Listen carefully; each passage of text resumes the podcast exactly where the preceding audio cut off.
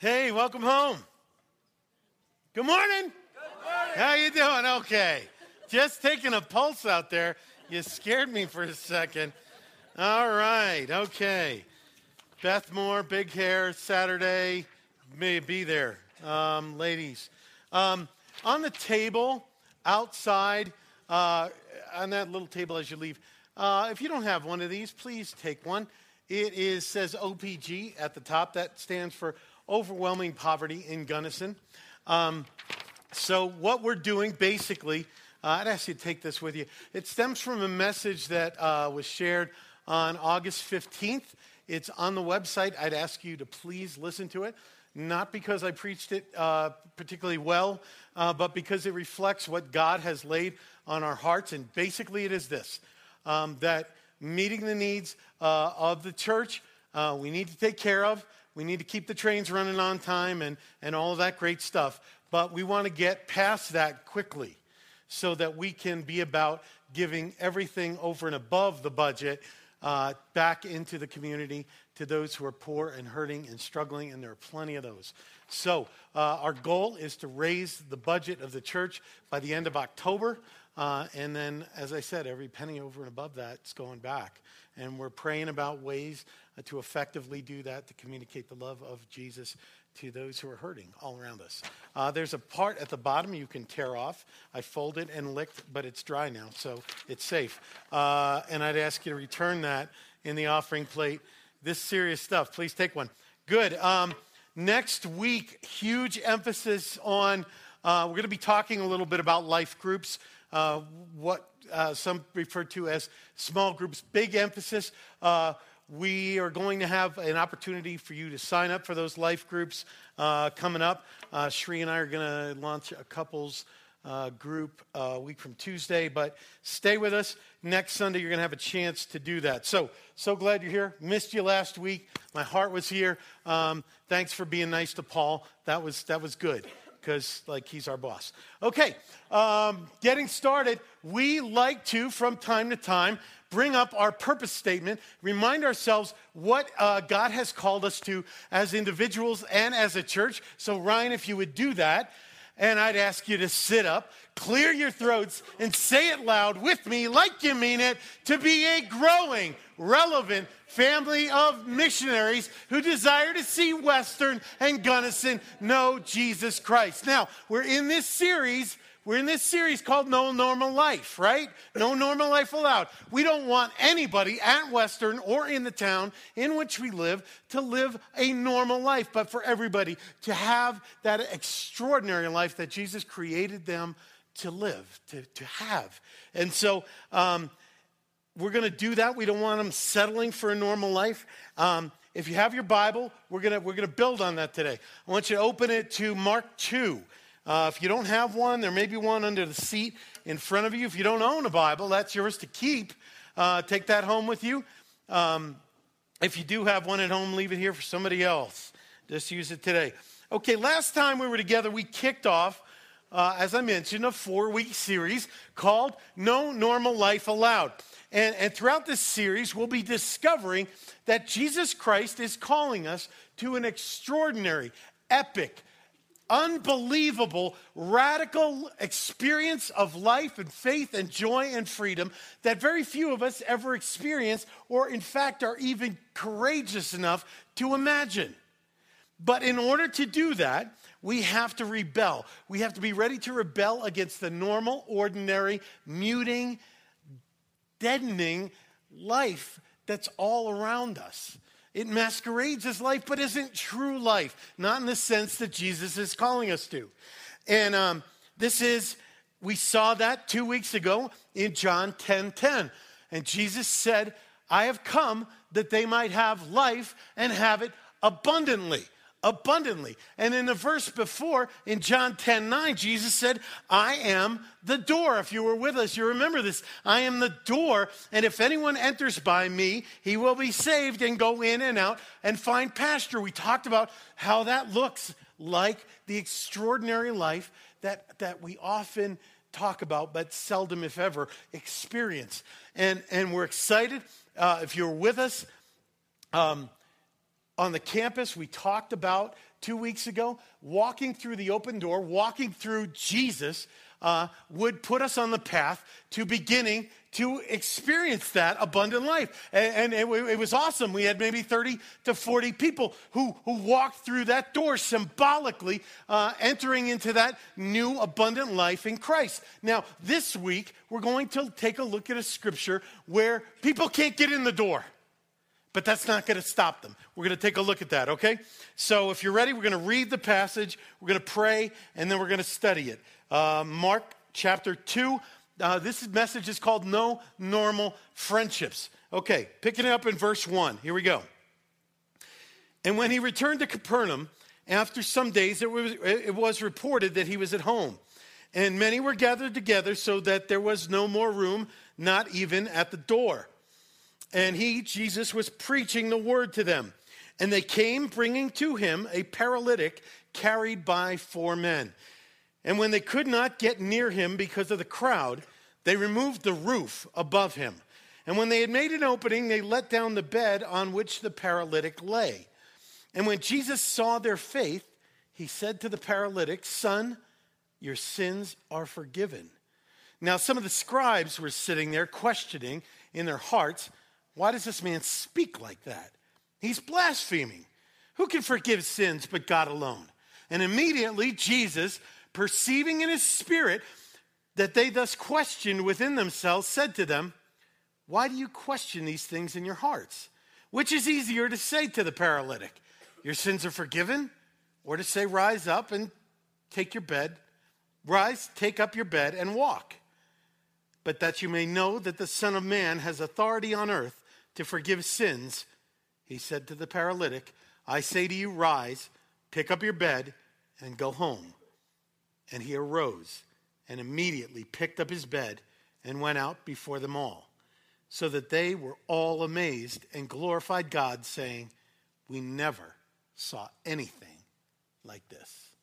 Let's pray. Lord, um, we thank you for this morning. We thank you for your word. We thank you that you receive our praise. We thank you for your presence.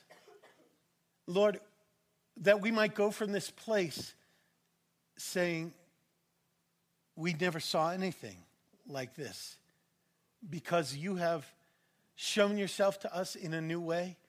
You have broken through roofs, you've broken through walls and barriers that we've had up. Lord, that we would be changed, that I would be changed by your Spirit, by your word, by your power. Lord, I ask you to forgive me my sins, and I wish they weren't so many. Lord, that we would see you and you only, and that you would be glorified during this time. Lord, I would ask that you open eyes and hearts and minds right now and do what only you can do transform hearts and save. In Jesus' name, amen. Okay, okay. Um, now, we all want some of the same things. Um, some of the same things. We want to have that abundant life, that no normal life allowed that we're talking about. We want to have the life that Jesus created for us and not the one that we have too often settled for. We want to be fully free, fully forgiven, fully alive, and we want that for all of our friends. We want Christ centered friendships. Um, we want blessing in our lives, but not just only in our lives. We want it in all the lives of the people we know and love. So let's talk about how we get there. Let's, let's go into the text. First verse, here we go. And when he returned to Capernaum, who's he? Who we talking about? Jesus. Jesus. Good answer. Good answer. You got an A on the quiz. I know this was a first for some of you. Enjoy it. It may not come again. When he returned to Capernaum after some days, it was reported that he, Jesus, was at home. Jesus is in the house. Okay, he's in Capernaum. This is about 20 miles northeast of, of Nazareth, and that's where he is. In verse 2, and many were gathered together. Many were gathered together so that there was no more room, not even at the door. This is no normal attraction of people. When, when Jesus shows up, people come. When Jesus fully God, fully man, God with skin on, shows up. People come out in droves. They come out of the woodwork. crowds assemble. It was not some, uh, he was not some uh, quiet, uh, under the radar kind of God. Okay? He showed up, people flocked to him. Lots of them. Lots of them. And, and it should come as no surprise because in John 12, 32, Jesus said this, and I, speaking of himself, when I am lifted up from the earth, I will draw all people to myself. Now, primarily, what Jesus is talking about is the way that he would die, that he would be lifted up on a cross to be executed in our place where we belonged as our substitute for our sins, his suffering for us, so that we would not have to suffer that. And also, he is talking about that when he is lifted up and focused on and preached and exalted, and shown and held forth as the beautiful God, Lord, hero, Savior that He is, that He will draw all people to Himself. So, so uh, like the question in a lot of churches is how do you draw a crowd? How do you draw a crowd? You don't need lasers and fog machines and a, a disco ball and, and you know, uh, all that stuff. You need to preach Jesus and lift up Jesus. When Jesus is exalted, he will draw all people to himself. And, and some of you are here because of that. Some of you are here. You don't even know why you're here, but you're here and you, you keep coming. You keep coming. You, maybe you're not a church person. Maybe you don't even believe he's God, but you're here. You haven't given him your life yet, but you're here. It's because when he is lifted up, he draws all people to himself. Let me explain to you what's happening to you. He's, he wants you. He wants you. He's drawing you to himself. And I got news for you it's over. It's over for you. It's just a matter of time, baby. You're his. He wants you home in his arms. You're going to be home in his arms. You may think this is your, your life. It ain't your life, it's his. He wants to bring you home and love you back to himself and, and release you into this glorious existence in Him that we can't know apart from Him. So that's what's going on. You can fight it all you want, but um, that's what He does. That's what He does. That's why in this um, in this church, every week we preach Jesus. We lift up Jesus. You're going to say, well, what are you talking about next week? We're talking about Jesus. Whether we're talking about marriage or relationships or sex or money or friendships or um, whatever it is, we're talking about Jesus. Whatever your question is, the answer is Jesus Christ. He's drawing people to himself. Okay. Um, second part of uh, verse 2. Here we go.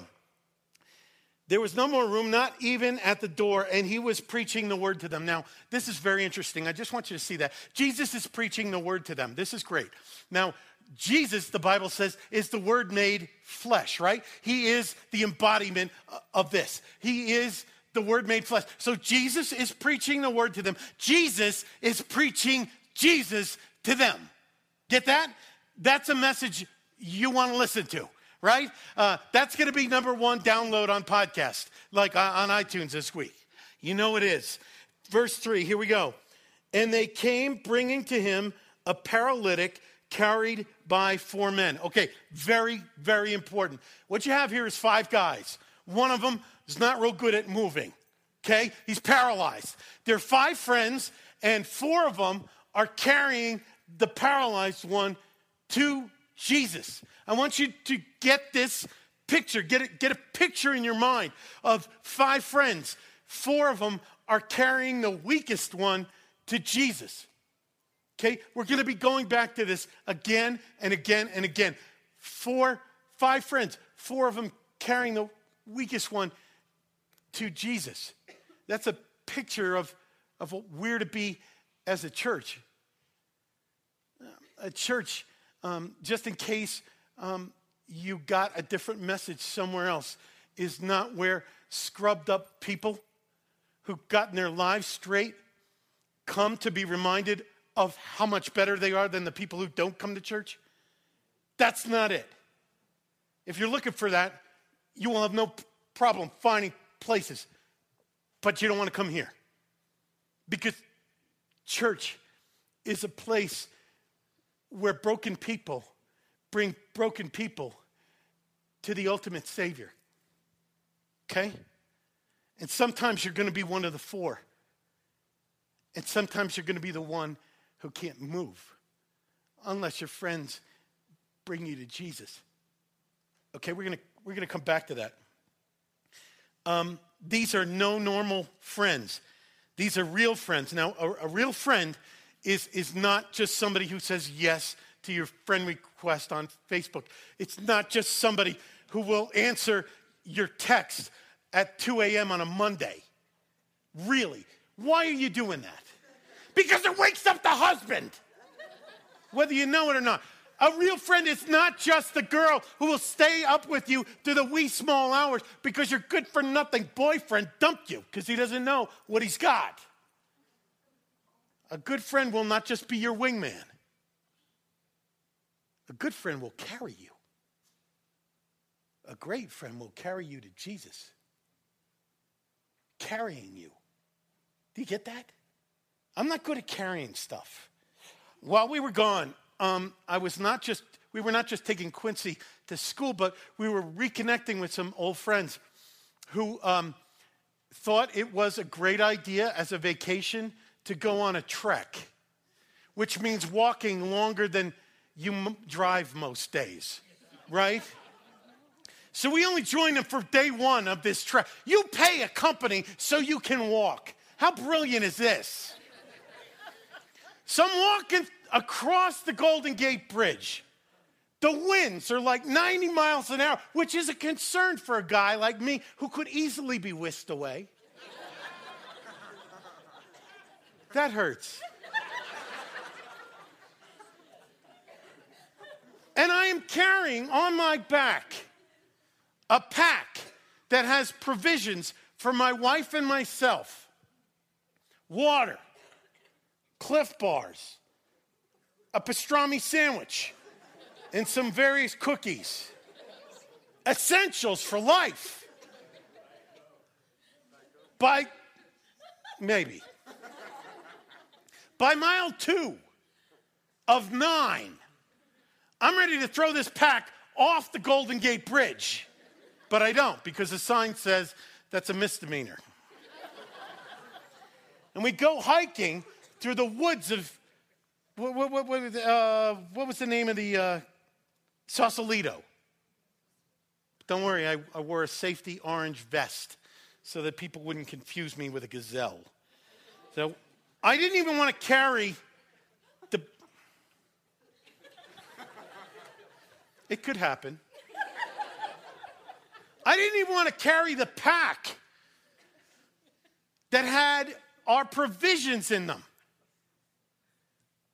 carry a person, carry a person miles and miles because they need to be in front of Jesus Christ.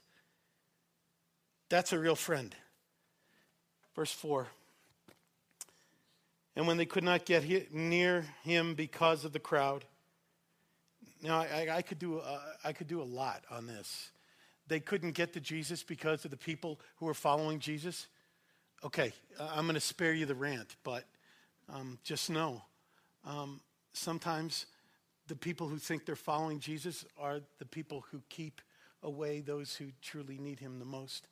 Um, we'll get to that another time. What happened? They couldn't get them there. You know these guys. These guys try to get in through the door. Come on, come on. Can we just please? He's paralyzed. Any of you paralyzed? No. Get some room. Come on. They wouldn't, right? Second half of verse 4. They removed the roof above him, and when they had made an opening, they let down the bed on which the paralytic lay. Um, you see that part where it says they removed the roof above him? That means they ripped the roof up. They tore the roof apart. They tore the roof off the sucker. Yeah, isn't that a song? I try to relate to you guys. I try my best.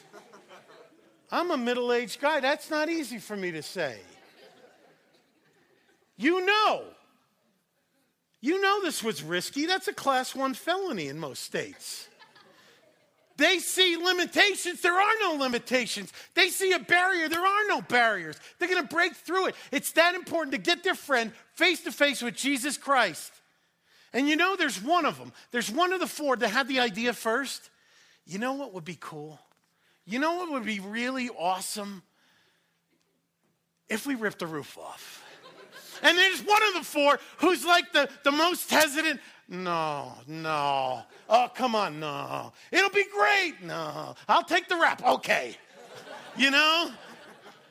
And if that was to happen today, if that was to happen today, you know the guy with the idea to rip the roof off would be Austin Adams right there. God bless you, brother. I love you. Yeah. Whatever it takes. Whatever it takes. These were not normal friends. Now, um, they love their friend. They love the paralyzed guy. They are not going to rest until he gets in front of Jesus. They have not only enough faith for themselves, they have enough faith that Jesus can meet the deepest need of their friend. Now, this is going to be the part that you have to rebel against. And I'm speaking mostly to the guys because because the ladies seem to get it a little bit better than we do. Now, especially here in, the, in, the, in this valley, we have this independent spirit. Uh, we're going to get there all by ourselves. We got to pull up our, our bootstraps, and it's just you and me, Jesus. And I'm going to get there. I don't need anybody else. How's that working out for you? How's that working out for you? That was never the plan. That was never the plan. We need a gospel community. We need a circle of friends outside our family who are going to live beside us, meet with us, eat with us, pray with us, laugh with us, do life with us, do scripture with us, keep us focused on the gospel, keep us sharpened, keep us encouraged, walk through life with us, a life group, if you will. Because one by one, we're falling apart. And the model is for us not only to experience Jesus, Him to us, us to Him, but for me to know the Jesus in you and to be fueled and encouraged and blessed by the Jesus in the body of Christ. And, and, and we're not joiners and we're not, we're not vulnerable, but we have to do it. We have to do it, or else in your paralysis, you, you hold yourself up. And I know because I do it. You will isolate yourself at the precise time when you need Jesus the most, when you need the body of Christ the most. You will isolate yourself and you will not have four people to carry you when you are powerless to the feet of Jesus Christ to be forgiven and healed and set free. And each one of us can tell a story like that. Do you have seven, eight, nine friends who are praying for you every day? Who are loving you, who are doing life with you, who are keeping you focused on the gospel, who are planning ways to rip off the roof to bring the weakest to Him. I need that. You need that. Jesus gave that to us. Let's do away with. All I need is my wife and my truck and my gun and my Bible. No. You need a lot more than that. We need us. We need each other. That's the life group that I'm talking about. We have a lot of people who are already plugged into one, and you'll have an opportunity next week. We're going to do stuff, a lot of it online, to get plugged in. Um, but we want everybody. We want everybody in that. Okay? Why don't you just launch another Bible study? Why? We're going to study the Bible. We're going to learn that. But Bible study after Bible study after Bible study ends up with people with these huge heads of knowledge and little tiny hard hearts because there's nobody to do gospel with. Whatever we learn that doesn't translate into life for him through each other, for each other, is just head knowledge. I'm not knocking Bible study. But there's a bunch of people who threw a fit when we didn't have it on Sunday mornings. Well, that had been going on for years and years and years and years and years. And you know what? Those people had greater biblical knowledge and no more knowledge of what's going on in each other's lives or how to unpack the gospel for each other than they did when they started. Now we have many times that many people in life groups, but not enough. So there you go. There you go. These are no, they don't have a normal desire, these friends, to bring their friends to Jesus. They transcended that. They don't see limitations, they see opportunities. They're going to break through. The family member who has never come to Christ, the, the, the friend that you have that, that, that just can't get there, that, that needs Jesus so much, they don't see obstacles, they see things to be broken through. Right? We had a guy maybe two, three years ago who came here. His name was Blake. He was a college student. And he got this. He got this. A couple of him, he, and a, do you know Blake? You're, you're grinning. No. Okay. Is it because I have something I'm drooling? Okay. Blake got this. He got this idea. In his dorm, he's going to make um, pancakes, not just any pancakes, like chocolate chip pancakes, blueberry pancakes, bacon pancakes. In his dorm Sunday morning, early, and just the smell is waking everybody up. And here's the condition if you want a pancake, you can have it, it's free. You just got to come to church with Blake after you're done eating. A hungry atheist will take him up on that. And you know what? A bunch of them did. And a bunch of them came to faith in Christ and were forgiven and set free and given new life because this guy said, I know how to break through the roof. I'm cooking pancakes. It's true. And Jesus saw their faith. He saw the faith that can't just come when you're when you're just me and you, Jesus. There's a faith that gets kindled when we're together, when we're broken together, when we're praying together, when we're doing life together. That love that, that the Bible keeps talking about that we don't, we don't really want to go outside ourselves to experience. There's a faith that Jesus sees there that is possible only when the body of Christ is the body of Christ and he sees it and he said to his paralytic son, Your sins are forgiven. I, want, I just want to point out something here. This guy, whose sins were forgiven, did nothing but bungee through a hole in the roof. Okay? He did nothing. Jesus did it all. Those of you who think you have such a sin debt that you got to start working it out, you got to start making it right. You got to start cleaning it up. And then you can come to church. And then you can come to Jesus. And then you forget about that. The day is today. The offer is now. He did nothing but get dropped in front of him. Forgives his sins. You can see the, the, the, the friends might be thinking, wait a minute, Jesus. We, we brought you our paralyzed friend so you can make him stand up and walk and run and play ultimate frisbee with us. Um, and you forgive him his sins. We were. I didn't do that. That was the dog. That wasn't me.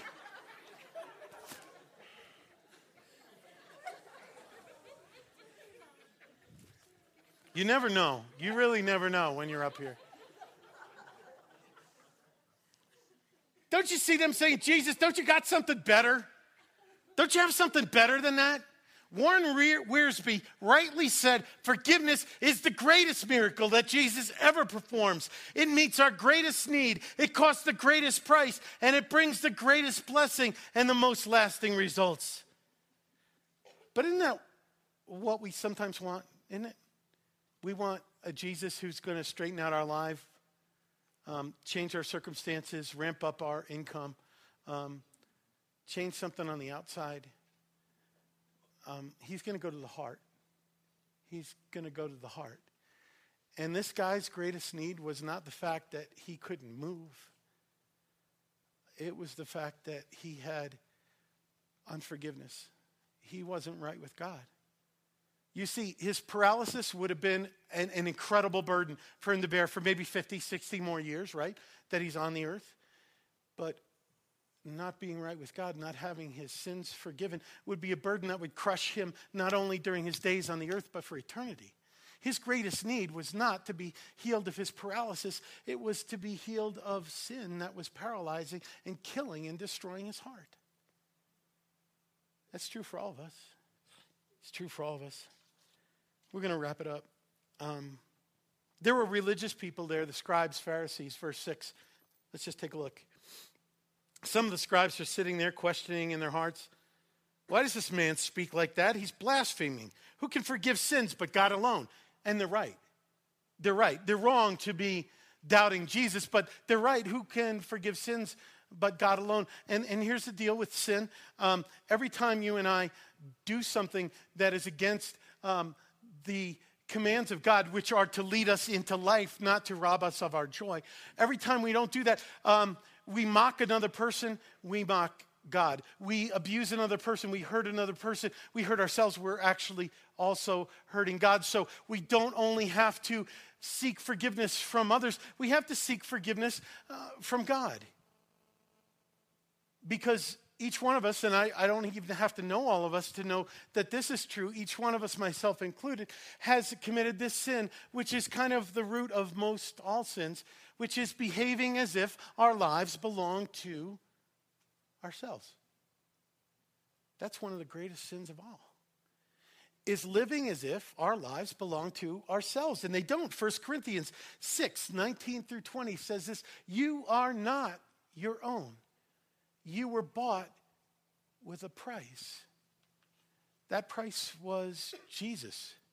Jesus' death on the cross for your sins and for mine. In that moment, Jesus purchased you for himself. He purchased me. And even though the cost for you was astronomically high, some of you think you were on the clearance rack. You were not. The price was high. And he says, I've got it covered. I love her. I love him. And if that's what it costs, then that's where I'll go. You and I were bought with a price.